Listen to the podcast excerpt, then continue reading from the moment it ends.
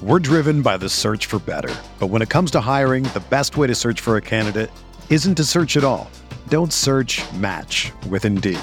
Indeed is your matching and hiring platform with over 350 million global monthly visitors, according to Indeed data, and a matching engine that helps you find quality candidates fast. Ditch the busy work. Use Indeed for scheduling, screening, and messaging so you can connect with candidates faster.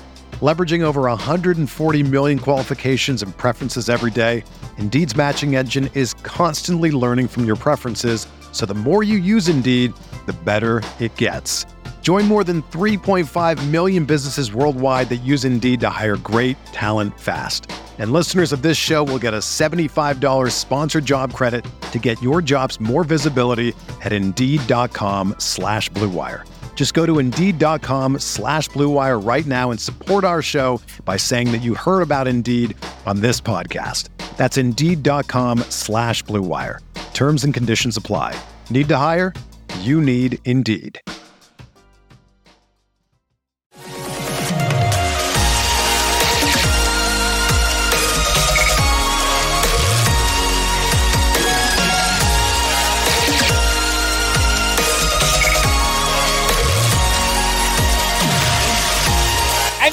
We go. Episode 626 of the Al Galdi podcast. It is Friday, August 4th, 2023. And my friends, we now are a week away from the Commanders 2023 preseason opener. Commanders at the Cleveland Browns Friday night, August 11th at 7:30. Uh, the Browns on Thursday night played their preseason opener as we had the annual Hall of Fame game. This year's matchup: Browns versus the New York Jets at Tom Benson Hall of Fame Stadium in Canton, Ohio. Did you enjoy the quarterback matchup that was on display? The Browns, a Kellen Mond versus the Jets, Zach Wilson. Hey, whatever happened with the girlfriend drama of Zach Wilson involving Commanders receiver Dax Milne? Do you remember that? From last summer, uh, this became quite the thing, as you may recall. Uh, I read to you from the New York Post, July 11th, 2022, quote, Zach Wilson's ex girlfriend appears to be dating his college roommate, Washington Commanders wide receiver Dax Milne, after she seemingly accused the Jets quarterback of cheating on her with his mom's best friend. End quote. So Zach Wilson was dating this girl. Then Zach Wilson cheated on the girl by hooking up with his mom's best friend. And then the girl hooked up with Dax Milne. Uh, hey, I don't know about you. I am on Team Dax Milne in that one. He may not have done a great job as our team's primary punt returner last season, but uh, old Dax appears to have game in other ways. Hello and welcome to this Friday installment of the Al Galdi podcast. Hey, don't forget to follow this podcast if you're not already doing that, following this podcast is free, costs you nothing. If you have an iPhone, you can follow the podcast simply by tapping the plus sign in the upper right corner on the page listing the recent episodes of this podcast. Well, coming up next segment is a guest. Uh, the guest is someone who we unfortunately are not hearing from a lot right now due to a change in uh, his employment status. But uh, this is someone who we certainly should be hearing from, given everything going on with the Commanders. Longtime Commanders insider Michael Phillips. Uh, Michael worked for the Richmond Times Dispatch from October 2007 until just last month. He covered the Redskins slash Washington football team slash Commanders for years, and he's going to spend some time with us discussing our football team, including the uninhibited joy that has been on display from uh, fans off the sale of the team to the Josh Harris Group, uh, where Michael believes we are headed in both the stadium and name situations. Uh, who slash what Michael trusts more this coming season? Commanders quarterback Sam Howell or the team's revamped offensive line?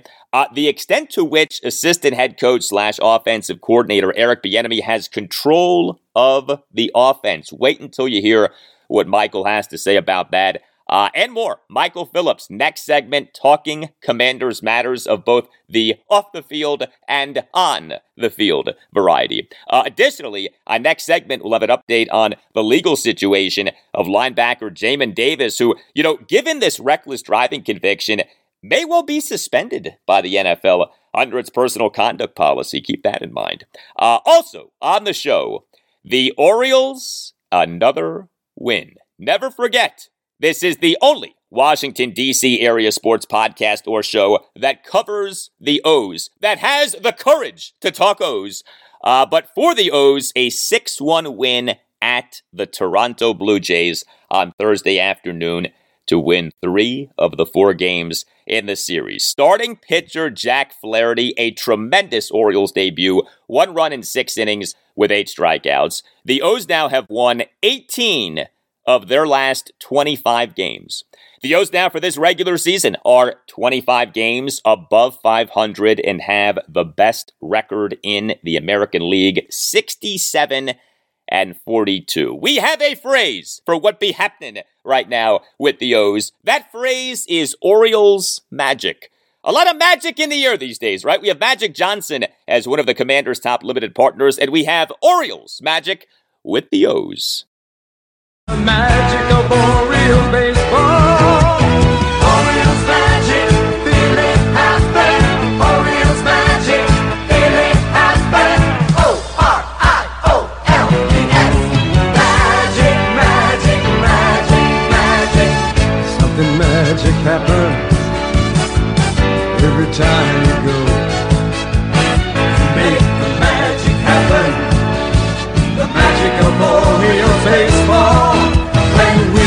Moves. When we score the runs. Nothing could be more exciting. Nothing could be more fun. Yes, sir. Orioles magic. If you are an O's fan, I don't know how you aren't having such a great time with this season so far. We'll see what happens, okay? I mean, you know, there are no guarantees uh, over the final two months of the regular season and certainly come October. But uh, if you are an O's fan, you basically could not have scripted a better first four months and change of this regular season. You can tweet me at Al Galdi. You can email me, the Al Galdi podcast at yahoo.com. All right, I very much debated whether I should read this email that I'm about to read, but I have decided uh, to read this email. Email from Rich writes Rich. I've been listening to you for a long time. I'm happy that the podcast seems to be working out so well. I'm leaving the DMV. It has been a hard year. I came down with a major depressive disorder. I did not understand how bad it could be. I lost my business of 17 years. I can no longer afford to live here. I started a GoFundMe. I'm moving to the northern neck with my dog and living in my RV. It's not what I want to do. I don't want you to contribute. That's not the point of this. I have lost interest in everything, but I still listen to your podcast. Sometimes you read one of my emails, and it makes my morning. On the darkest of days, I still could count on the Al Galdi podcast. I'll still tune in every morning. Take care, Rich. Uh, well, uh, thank you for the email, Rich. Uh, I certainly want to wish Rich nothing but the best and uh, wish him strength and uh, clarity and uh, peace of mind. You know, it's interesting that I just got this email from Rich because none other than Commanders receiver Terry McLaurin uh, just talked about his mental health struggles. Uh, he did this during a recent appearance on the Pivot podcast. Uh, this was really interesting from Terry.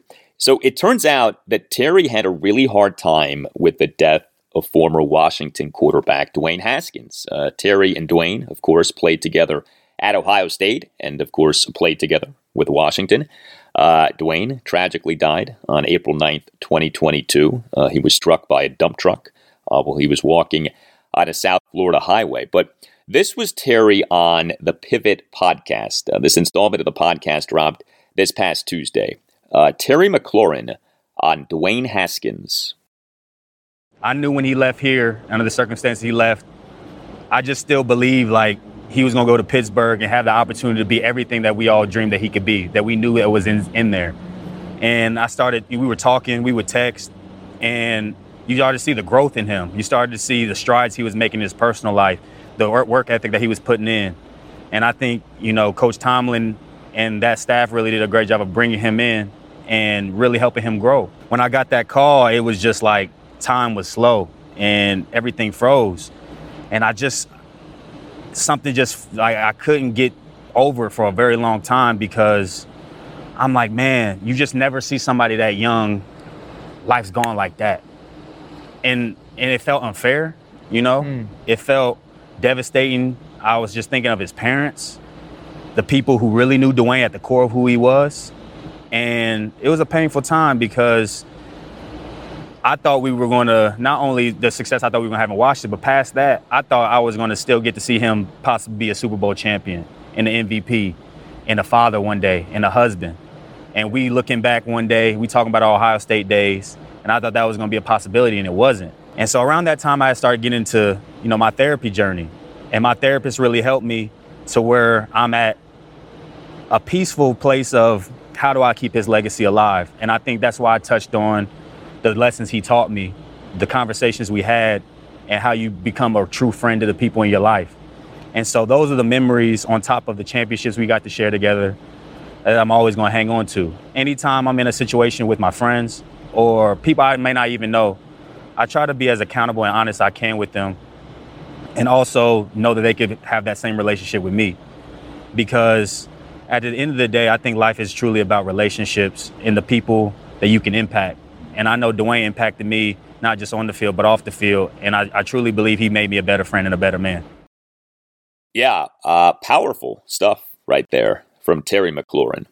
Uh, look, I'm not going to do the uh, sanctimonious uh, sports media person thing of, you know, lecturing to you about uh, therapy or mental health or being enlightened or anything like that, okay? I can't stand when people in my business uh, start lecturing uh, to people about how they should think and what's right and what's wrong and, you know, the way that things should be. I mean, when it comes to therapy, therapy is not for everyone, okay? You got to do what is right for you, but I applaud Terry for being willing to be open uh, like that. And, you know, if what Terry said helps someone, anyone, then great. Uh, but, Rich Man, know that you are not alone. And I'm sure that uh, I speak for the thousands of people listening to this and saying that uh, we are rooting for you. Uh, you have the power of this podcast, the power of the pod behind you. And uh, if anyone is so inclined uh, as to want to contribute to the GoFundMe for Rich, uh, email me and I'll send you the link. Again, uh, my email address is the Al Galdi podcast at yahoo.com. Uh, email from Cyrus on Ron Rivera initially not wanting to start Sam Howell at quarterback in the win over the Dallas Cowboys at FedEx Field in Week 18 of last season. Uh, Ron, of course, did end up starting Sam, uh, at least in part because the, guy who Ron was going to start at quarterback, Taylor Heinicke, uh, did not want to start that game. Uh, Taylor told Ron to start Sam, and Sam ended up playing well in that game and what was his NFL regular season debut. Right, Cyrus, with Sam Howell being a complete question mark going into this coming season, I have been wondering nonstop about one thing, specifically why on earth Ron initially didn't want to start Howell in a meaningless game. I now have a theory about this. In summary, I think that Ron felt very guilty after the loss to the Cleveland Browns at FedEx Field, uh, mainly for benching Taylor Heinicke. Couple that with the embarrassment of watching Carson Wentz do so poorly against the Browns and not knowing that the team could be eliminated from postseason contention with a loss in that game. Ron probably thought that he would get fired immediately by the new owner, not knowing at the time that the sale would take as long as it ended up taking. Ron realized, albeit too late, that Taylor was a fan favorite and wanted him to start in week 18 as a way to apologize for the benching, not even caring that the game was meaningless. Taylor, on the other hand, had to be the one to tell his head coach that the team should start Howell. So why would Taylor do that? Well, he probably knew that he wasn't coming back. He had already put together a good body of work. Why risk poor performance and or injury going into free agency? He also hadn't played well historically against the Cowboys defense. If this is actually the case, it definitely does not reflect well on Ron, who, upon making a poor decision to bench Taylor, let the emotions govern the actions with the team for the following game. That's the only way that I can make sense of what happened here. Howell clearly was not incapable of playing in that game, so the only thing left to assume is that Ron not wanting to start Howell was not a football based decision and was more of the head coach's knee jerk reaction to the embarrassment of the loss to the Browns. What do you think? Uh, thank you for the email, Cyrus. I think that there is a lot of truth in the theory of Cyrus. I would, though, add this. I think that Ron Rivera entering week 18 last season did not think that Sam Howell was totally ready to start an NFL regular season game. In other words, I don't think that Ron wanted to start Taylor Heinicke while knowing that Sam Howell was ready to start. I think that Ron wanted to start Taylor in part because Ron did not think that Sam was ready to start. Remember what Ron's initial idea was start Taylor and then bring Sam into the game. Ron's idea was for Taylor to be the starter and Sam to be the reliever. Uh, Ron, I believe, underestimated Sam, uh, making this yet another misjudgment by Ron at the quarterback position during his time as Washington head coach. Now, to Ron's credit, he did quickly pivot. Uh, Ron, just a few days later, was telling offensive coordinator candidates that Sam was being positioned to be the QB1 for this coming season. Understand the timeline. The win over the Cowboys was on January 8th. It was just six days later, January 14th, that we had multiple reports that Ron was positioning Sam to be the Commanders' QB1 for the 2023 season. Ron changed his tune rather quickly. Uh, and one other thing about Sam Howell's performance in that win over the Cowboys. To this day, I hear people discounting what Sam did in that game because it was a Week 18 game and because the Cowboys weren't entirely invested in that game, even though they went into the game still with a chance to win the NFC East. Look, all of that is fine, okay? And you do have to consider those things. But what doesn't get brought up nearly as much is that Sam did what he did in that game despite playing a Cowboys defense that was really good last season. Uh, Sam did what he did in that game despite having barely thrown to key commanders pass catchers in practice in the 2022 season, let alone in games. And Sam did what he did in that game despite playing with a depleted supporting cast. The commanders for that game were without their top three running backs. Brian Robinson Jr. was inactive due to injury, and Antonio Gibson and J.D. McKissic were on the reserve injured list. And the Commanders were without a number of offensive linemen. Right tackle Cornelius Lucas and left guard Andrew Norwell were inactive due to injury, uh, to say nothing of centers Chase Roullier and Tyler Larsen, and offensive lineman Saahdiq Charles being on the reserve injured list. I'm not someone who thinks that Sam playing well in that win over the Cowboys guarantees anything, but Fair is fair. I mean, people like to bring up the reasons to discount Sam's performance in that game. Okay, fine. But you also need to bring up the aspects of the game that made his performance even more impressive. All right, up next, Commanders Insider, Michael Phillips. We're driven by the search for better. But when it comes to hiring, the best way to search for a candidate isn't to search at all. Don't search match with Indeed. Indeed is your matching and hiring platform with over 350 million global monthly visitors, according to Indeed data, and a matching engine that helps you find quality candidates fast. Ditch the busy work. Use Indeed for scheduling, screening, and messaging so you can connect with candidates faster. Leveraging over 140 million qualifications and preferences every day, Indeed's matching engine is constantly learning from your preferences, so the more you use Indeed, the better it gets. Join more than 3.5 million businesses worldwide that use Indeed to hire great talent fast. And listeners of this show will get a $75 sponsored job credit to get your jobs more visibility at Indeed.com slash BlueWire. Just go to Indeed.com slash BlueWire right now and support our show by saying that you heard about Indeed on this podcast. That's Indeed.com slash BlueWire. Terms and conditions apply. Need to hire? You need Indeed. When you need mealtime inspiration, it's worth shopping Kroger, where you'll find over 30,000 mouthwatering choices that excite your inner foodie. And no matter what tasty choice you make, you'll enjoy our everyday low prices, plus extra ways to save, like digital coupons worth over $600 each week. You can also save up to $1 off per gallon at the pump with fuel points. More savings and more inspiring flavors make shopping Kroger worth it every time. Kroger, fresh for everyone. Fuel restrictions apply.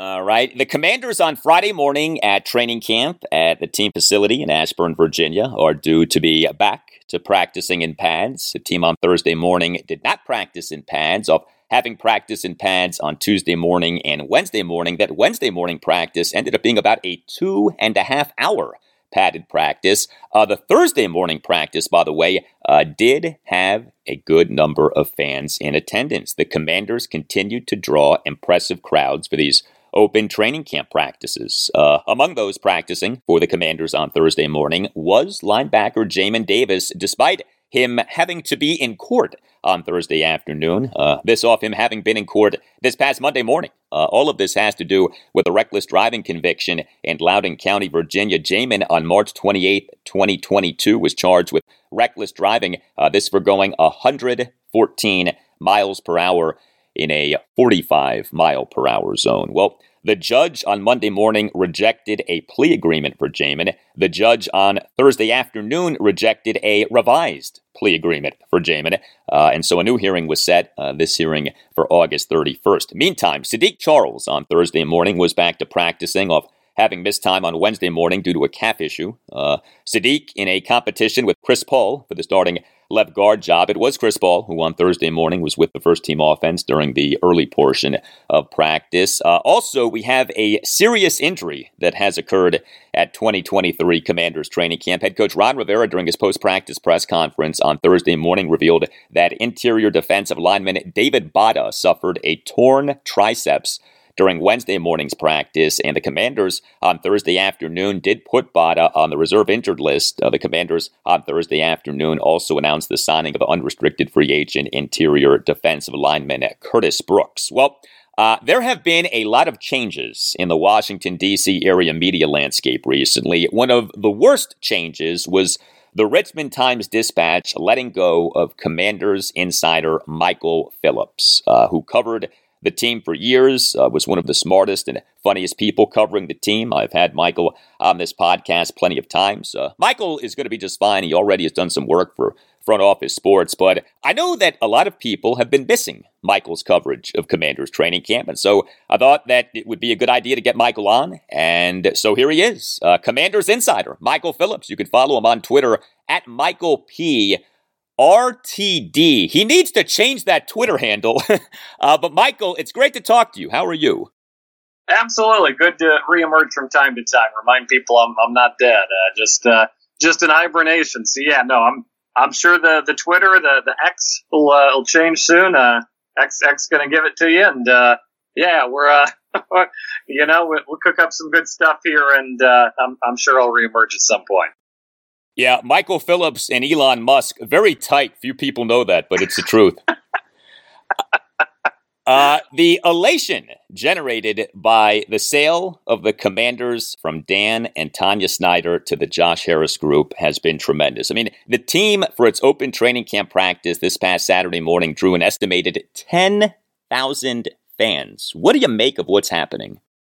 Well, I, and you know, I, I think there's just everybody was waiting for what that moment would be, right? Would it be when they announced they sold the team? Would it be over the summer? Would it be the meeting? Um, and there was a lot of excitement on that meeting day, but I, you know, at the end of the day, there's a football team, and, and people get excited for the football, and, and I, I think I'm sure we'll go into it.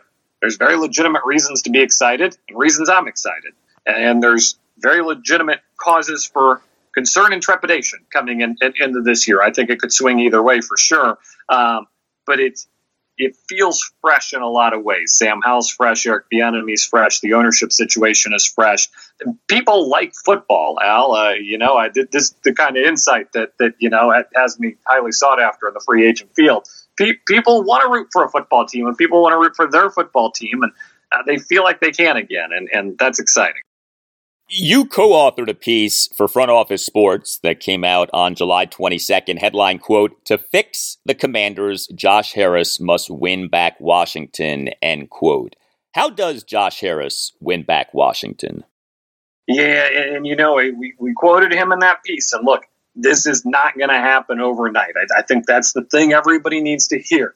They're selling a lot of tickets. You know, they're, they're going to pack them in for that first game. It's going, the atmosphere will feel better but it's it's still going to be FedEx. You're still going to be driving to Landover. You're still going to be in that stadium. It's still a team that underachieved last year and, and a team that is several pieces away from a Super Bowl. So it, it will not fix overnight. Um, I think they understand that. I think they're working to communicate that um, while also enjoying the little pop in popularity and, and sales that I'm sure will happen here, uh, which which is good. It's good for everybody to feel the excitement.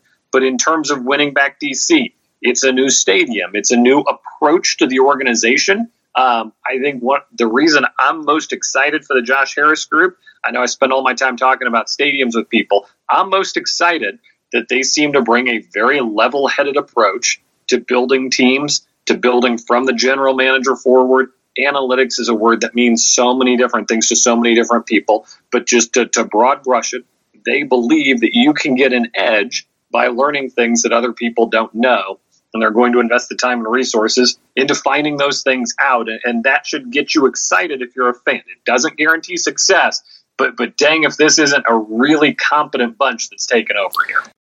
It feels like, at the very least, the commander's process is about to get better. Do the results get better? Who knows? But the process, I think, is about to get a lot better.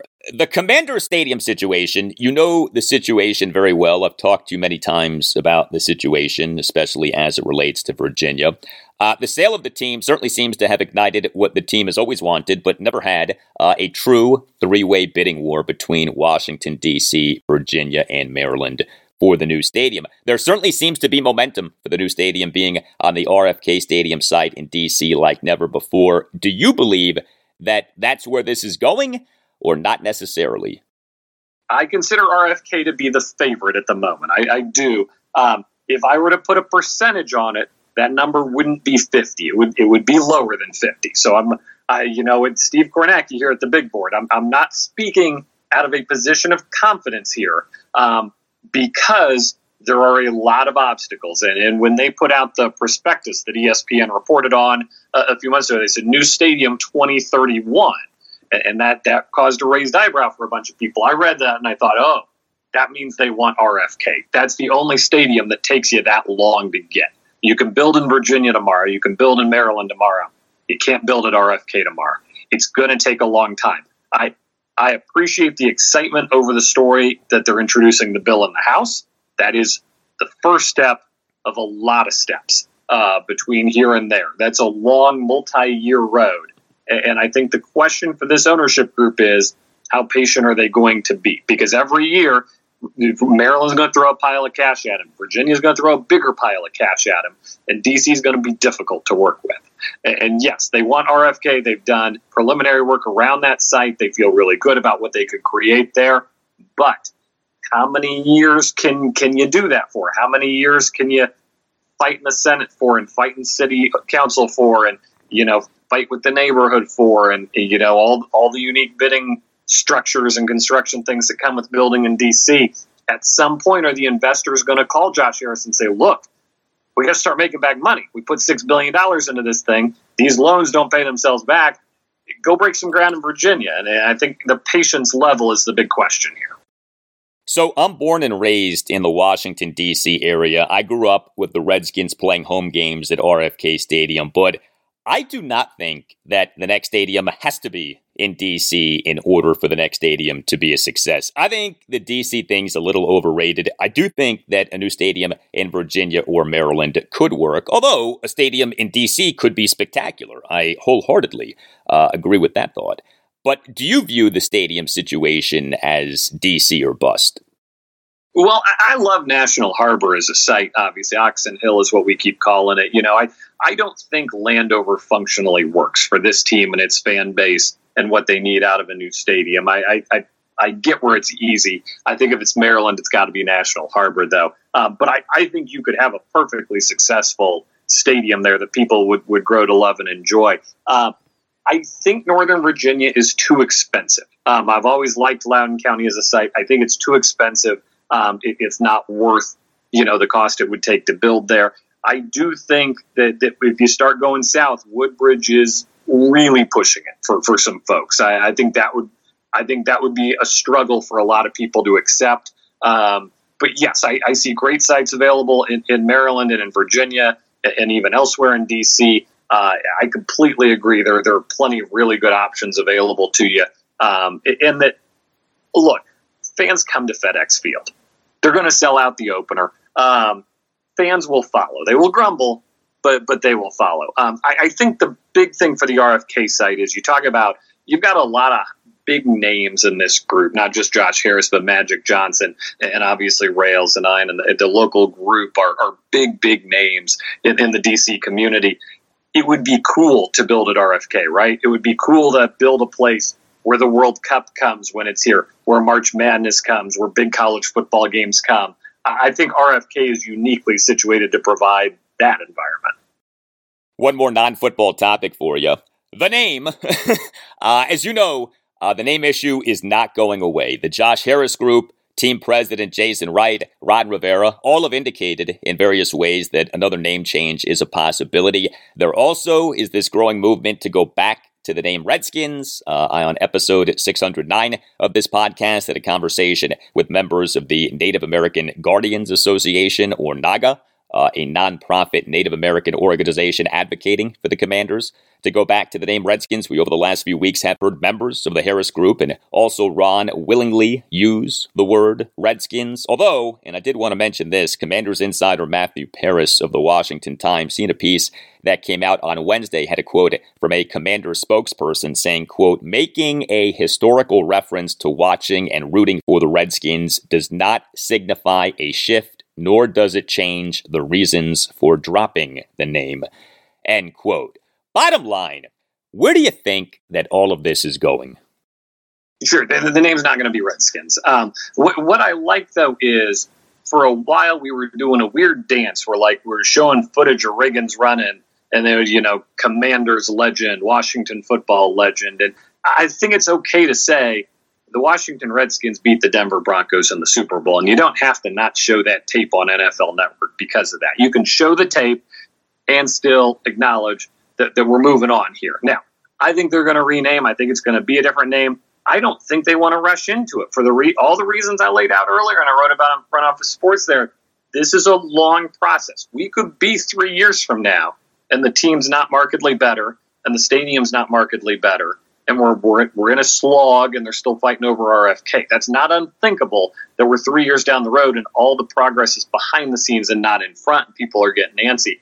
I think you want to leave that card in your back pocket to play later. Now, my favorite straw man argument here is, well, what if they win the Super Bowl? Then you can't change the name. Great. Well, then they've won a Super Bowl and we're all freaking happy. Like, what a weird hypothetical to talk about. Yeah, I think that's a trade off most people would make, even if they hate commanders. I'm in. oh, oh, Philip Phillips would be really salty. They can't change the name now. Like, no, he'd be happy. They won a Super Bowl. Come on now. that would that would be lovely. Uh, much more with Michael Phillips in moments as uh, we will get to talking actual football with the Commanders. Uh, hey, them winning the Super Bowl would be great, regardless of the team name. Uh, and what continues to be great is the law firm of Paulson and Nace. If you have a case, contact Paulson and Nace. Paulson and Nace is a Washington, D.C. based family law firm that is always ready to fight for you. Uh, Paulson and Nace handles medical malpractice, personal injury, birth injury, legal malpractice, and consumer protection cases, offering aggressive advocacy for victims in Washington, D.C. and West Virginia. Call 202 902 7611. And when you call, make sure that you tell Paulson and Nace that Al Galdi sent you. Paulson and Nace provides passionate advocacy on behalf of injury victims designed to help them and their families move forward after the most difficult of times. And Paulson and Nace is excellent at what it does. Paulson and Nace has recovered millions of dollars for the sick and injured. Uh, how about this? Two verdicts versus Merrell Dow totaling 132 million dollars. Yep, Paulson and Nace has taken on Big Pharma and won. Uh, Clifton versus Georgetown University Hospital, a $50 million verdict for a young mother injured during childbirth. Uh, Bradley versus the United States of America, Paulson and Nace won a case for which the United States government had to pay nearly $1.8 million. Uh, this to a former American University field hockey player because of a military doctor's failure to diagnose and treat the student for a 2011 concussion that left her with permanent symptoms. Paulson and Nace took on the U.S. government and won. If you have a case, contact Paulson and Nace. If you feel that you've been wronged, if you think that you've been wrong but aren't sure, call Paulson and Nace and schedule a no obligation appointment. Call 202 902 7611. That's 202 902 7611. And when you call, tell Paulson and Nace that Al Galdi sent you. You can also visit paulsonandnace.com. That's paulsonandnace.com. And don't forget to tell Paulson and Nace that Al Galdi sent you. Paulson and Nace, when tragedy happens, let the family of Paulson and Nace take care of your family. More now with Commanders insider Michael Phillips. Uh, Ron Rivera, essentially, by his own admission, is on the hot seat. He, during a training camp press conference on July 25th, admitted, quote, I've got a lot to prove, end quote, to Josh Harris. Uh, and then Ron, the next day, July 26th, after the first practice of training camp, said in a press conference that this coming season, quote, is a bit of an audition, end quote, for him with Josh Harris. Are you surprised that Ron has been as open as he has been about being on the hot seat this coming season? You know, I think it's it's it's tricky for Ron because I think he's on the hot seat both ways. I think that's why he's open to it. If if they don't win this year, obviously Ron Rivera is not the football coach next year. Like that's he doesn't need to dance around that. That's super obvious. If they're really successful this year, he might still not be the football coach next year. Eric Bieniemy might be. Um, so I I think he sees this is his last hurrah. Not to suggest he'll never get a head coaching job again, but I, yeah, I think he'll he'll he'll certainly have a lot of doors open to stay in football if he wants to stay in football. I think this is probably his last head coaching job. You never say never, obviously, and there's interim assignments and things of that nature. But I, I think he sees both ways lead to him not being the head football coach next year. Sit back and enjoy the ride. You mentioned Commanders assistant head coach slash offensive coordinator Eric Bieniemy. You have attended 2023 Commanders training camp. One of the undeniable themes has been Bieniemy, him yelling at players, demanding attention to detail, making players redo huddles, etc. I love it, but for those who have not attended the team's practices over the years, how different is what Bieniemy is doing now as compared to, say, how Scott Turner did things as Washington offensive coordinator? His his personality is is very different. Now, I would say there have been a number of secondary coaches that have rolled through here who have been equally vocal and demanding. I don't know why that position seems to bring it out, um, but we we had Raheem Morris here, and uh, you know we, we could run down the list. There have been a lot of secondary coaches who have been very loud, but the difference is they don't have the juice to stop practice. Right? They can yell at their guys and, and get their guys going, but they can't yell at the coach to stop practice so we can deal with the secondary. Uh, Eric Bieniemy can do that. He, he can he has the power to sculpt things, to, to start things up, to shut them down. Um, it look when you flame out the way these guys flamed out last year, losing to the Giants losing to the Browns with the playoffs on the line. The way the offense played in those games.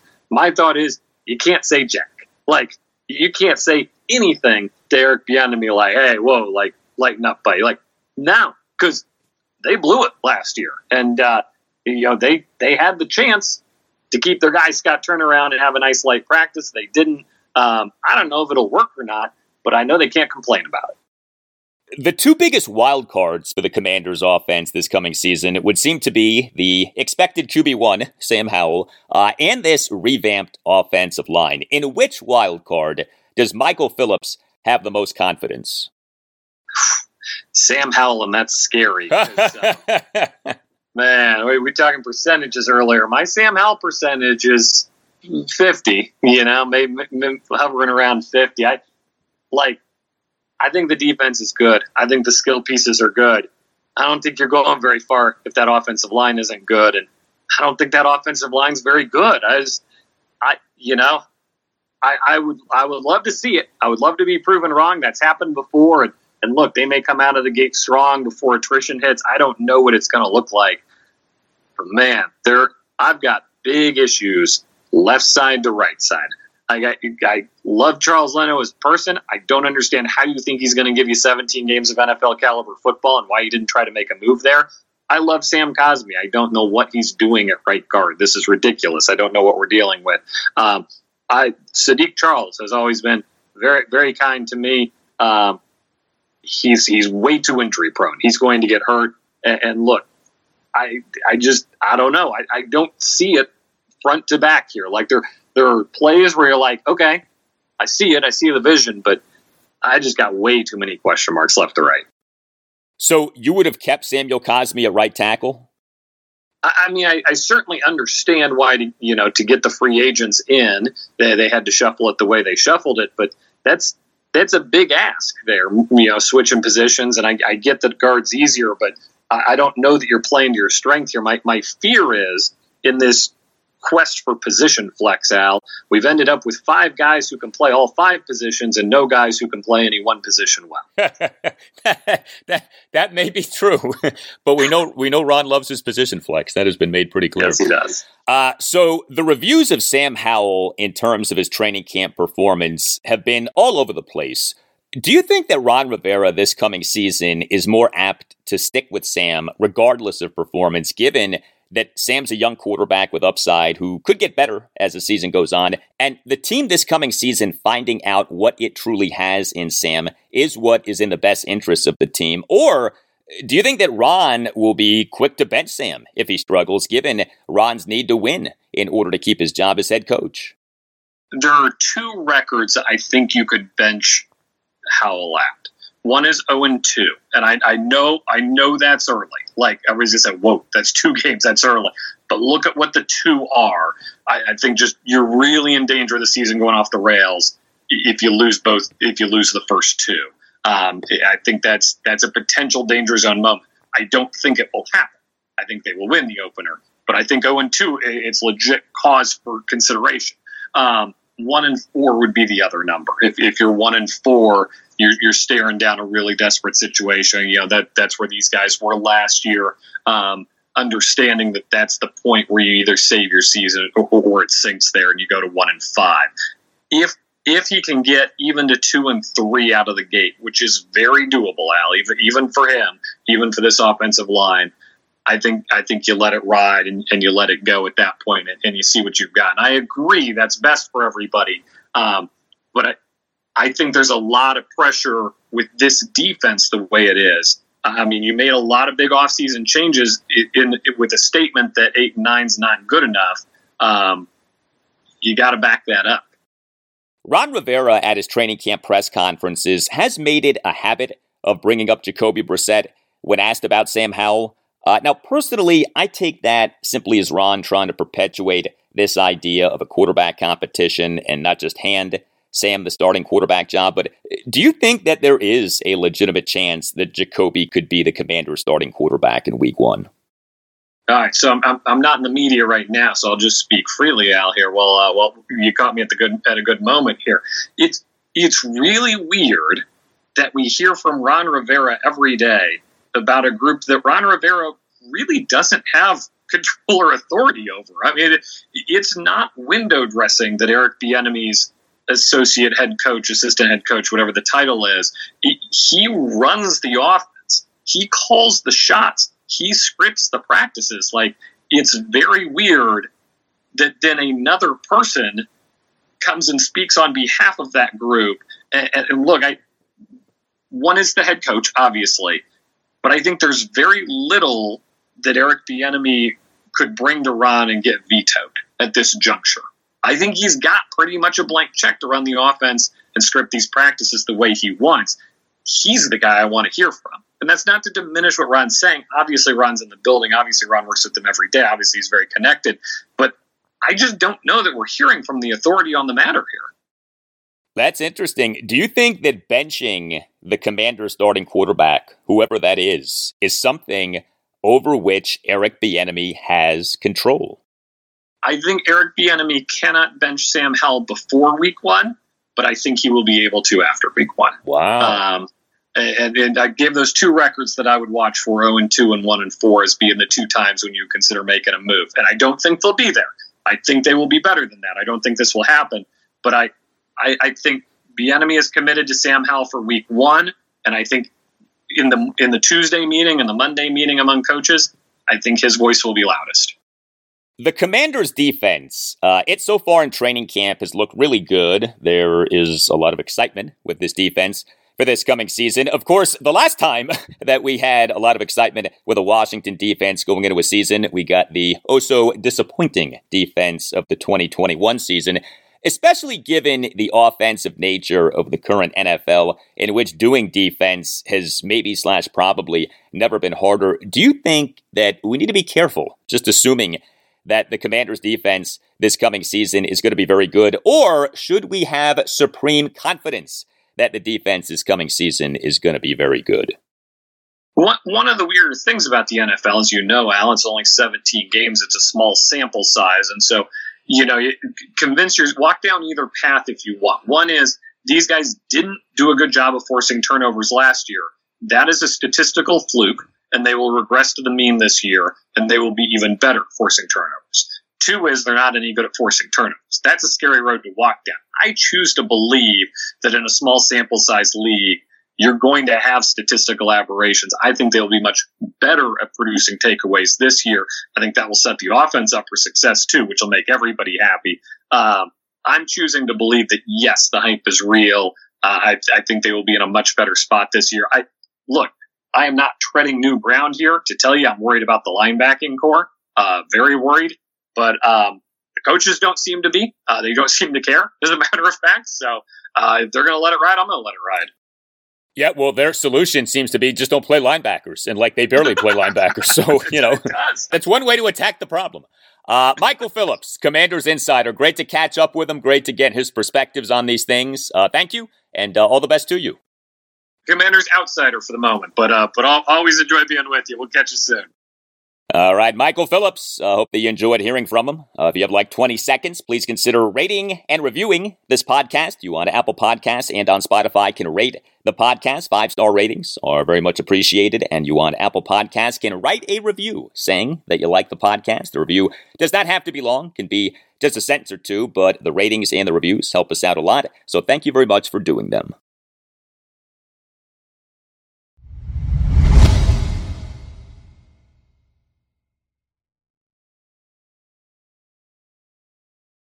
Well, there was a time not long ago that the Orioles were owned by the Toronto Blue Jays. Uh, the O's, over their three previous regular seasons, 2020 through 2022, went a combined 16 and 32 against the Blue Jays. Well, the O's in this 2023 regular season now are 8 and 2 against the Blue Jays. Quite the turnaround. Uh, Thursday afternoon, a 6 1 win at the Blue Jays to win three of the four games in the series, and to again, Joe Angel, be in the win column. And the Orioles again in the win column. Oh, yes, the win column. Uh, the O's for this regular season now are an American League best 67 and 42.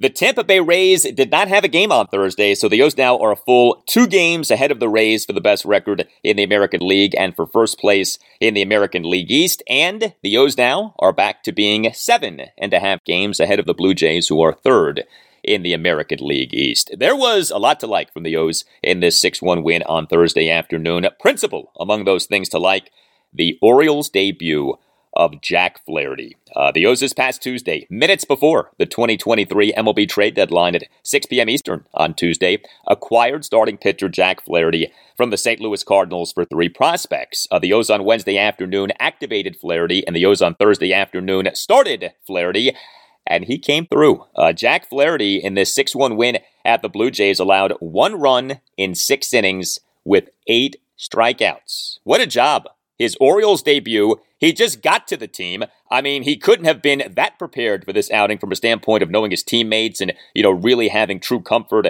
with whatever the Orioles game plan for Blue Jays batters was. But Flaherty went out there and performed well. Uh, he at one point retired 15 consecutive batters. He gave up just four hits, all of which were singles. He issued two walks, and he threw a lot of strikes 92 pitches, 61 strikes versus just 31 balls. So here was O's manager Brandon Hyde during his post-game session with reporters on Thursday evening on Jack Flaherty. Great breaking ball, two breaking balls and a cutter. Um, a lot of swing and misses. Throwing it to 96 there in that sixth inning also, so he kept his velocity. Uh, sold out crowd here, tough environment, and and just love the way he pitched. Yeah, how could you not? You know, Jack Flaherty in this regular season had mediocre numbers for the Cardinals 20 starts, 109 and two thirds innings, ERA of 443, a whip of 155. That whip was especially concerning. He has put a lot of guys on base, but, you know, also for Jack Flaherty in this regular season with the Cardinals was a BABIP allowed, a batting average on balls in play allowed of 346. Uh, that is a sky high BABIP. League average BABIP usually is around 300. That Flaherty for this regular season with the Cardinals had a BABIP allowed of 346, suggested some bad luck. What I wondered when the O's traded for Flaherty was whether they saw things with him that made the O's, our analytically inclined O's, remember, uh, believe that this guy was better than his numbers suggested. I know that the O's thought that about Kyle Gibson, who the O's signed as a free agent this past offseason and who this season has done a pretty good job for the O's, all things considered. He hasn't been great, but he has been better than he had been. Well, you know, it's only one start for Jack Flaherty, okay? We're not going to go nuts, but maybe the answer to the question of did the see things in Flaherty suggesting that he was better than his numbers suggested is yes. We'll see. Uh, but man, I mean, hats off to Jack Flaherty for what he did in his Orioles debut. Good bullpen work by the O's in this 6 1 win at the Blue Jays on Thursday afternoon. Three Orioles relievers combined for three scoreless innings with four strikeouts. Danny Coulombe, a perfect bottom of the seventh with two swinging strikeouts. Yennier Cano, a perfect bottom of the eighth. And Mike Baumann, a scoreless bottom of the ninth. The O's in this series pitched their ace reliever Felix Bautista just once and yet won three of the four games in the series. Uh, and the O's in this series hit at least pretty well in three of the four games, including hitting really well in games two and four. Uh, game two was that 13 3 win on Tuesday night, and game four was this uh, 6 1 win on Thursday afternoon. The O's on Thursday afternoon scored six runs, totaled 15 hits, worked three walks, and went 4 for 11 with runners in scoring position. Big game for Austin Hays. Hazy, as Brandon Hyde calls Hays. Uh, Hazy on Thursday afternoon as the Orioles starting left fielder and number seven batter went four for five with an RBI double, an RBI single, and two other singles. Uh, Hays, in an Orioles two run second, had a one out RBI single through the left side of the infield for a 1 0 Orioles lead. That RBI single concluded a nine pitch plate appearance in which Hays was down in the count at one point, 1 2, and Hays, in an Orioles a two run ninth, had a two out RBI double to left field for a 6 1 Orioles lead. You know, Austin Hays was having a good season. He then had a horrendous July. Uh, Austin Hays for the month of July, had an OPS of just 446. That is brutal.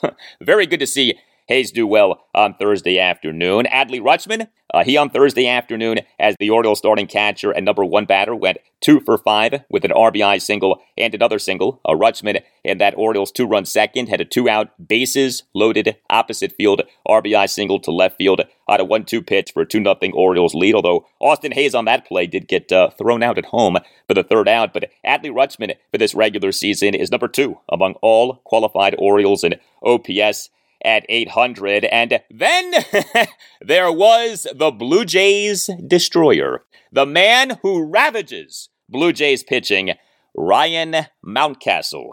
Uh, he on Thursday afternoon, as the Orioles starting first baseman at number five batter, went four for four with four singles and an RBI sac fly. Ryan Mountcastle, over the four games in this series, went 11 for 13 with four doubles, seven singles, three walks, and two RBI sac flies, and he had a stolen base.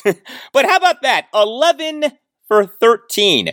Mountcastle, for years, has tortured the Blue Jays, and uh, that trend very much continued in this series.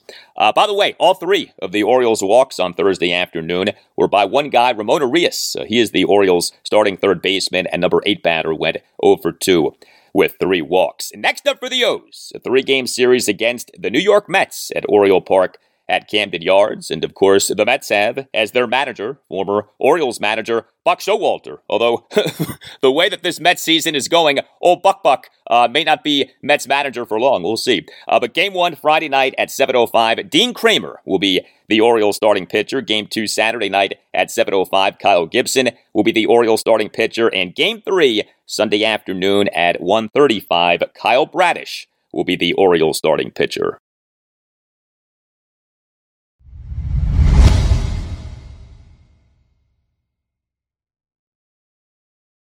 And that will do it for you and me for now. Keep the feedback coming. You can tweet me at Al Galdi. You can email me, the Al Galdi podcast at yahoo.com. Monday show, episode 627. We'll have a lot for you on the Commanders and on the rest of our Washington, D.C. area sports weekend. The Nationals this weekend have a three game series at the Cincinnati Reds. The Orioles this weekend have a three game series against the New York Mets at Oriole Park at Camden Yards. Have a great weekend, and I'll talk to you on Monday. My fear is in this quest for position flex, Al, we've ended up with five guys who can play all five positions and no guys who can play any one position well. that, that may be true, but we know we know Ron loves his position flex. That has been made pretty clear. Yes, he does. Position flex. Everyone is talking about magnesium. It's all you hear about. But why? What do we know about magnesium?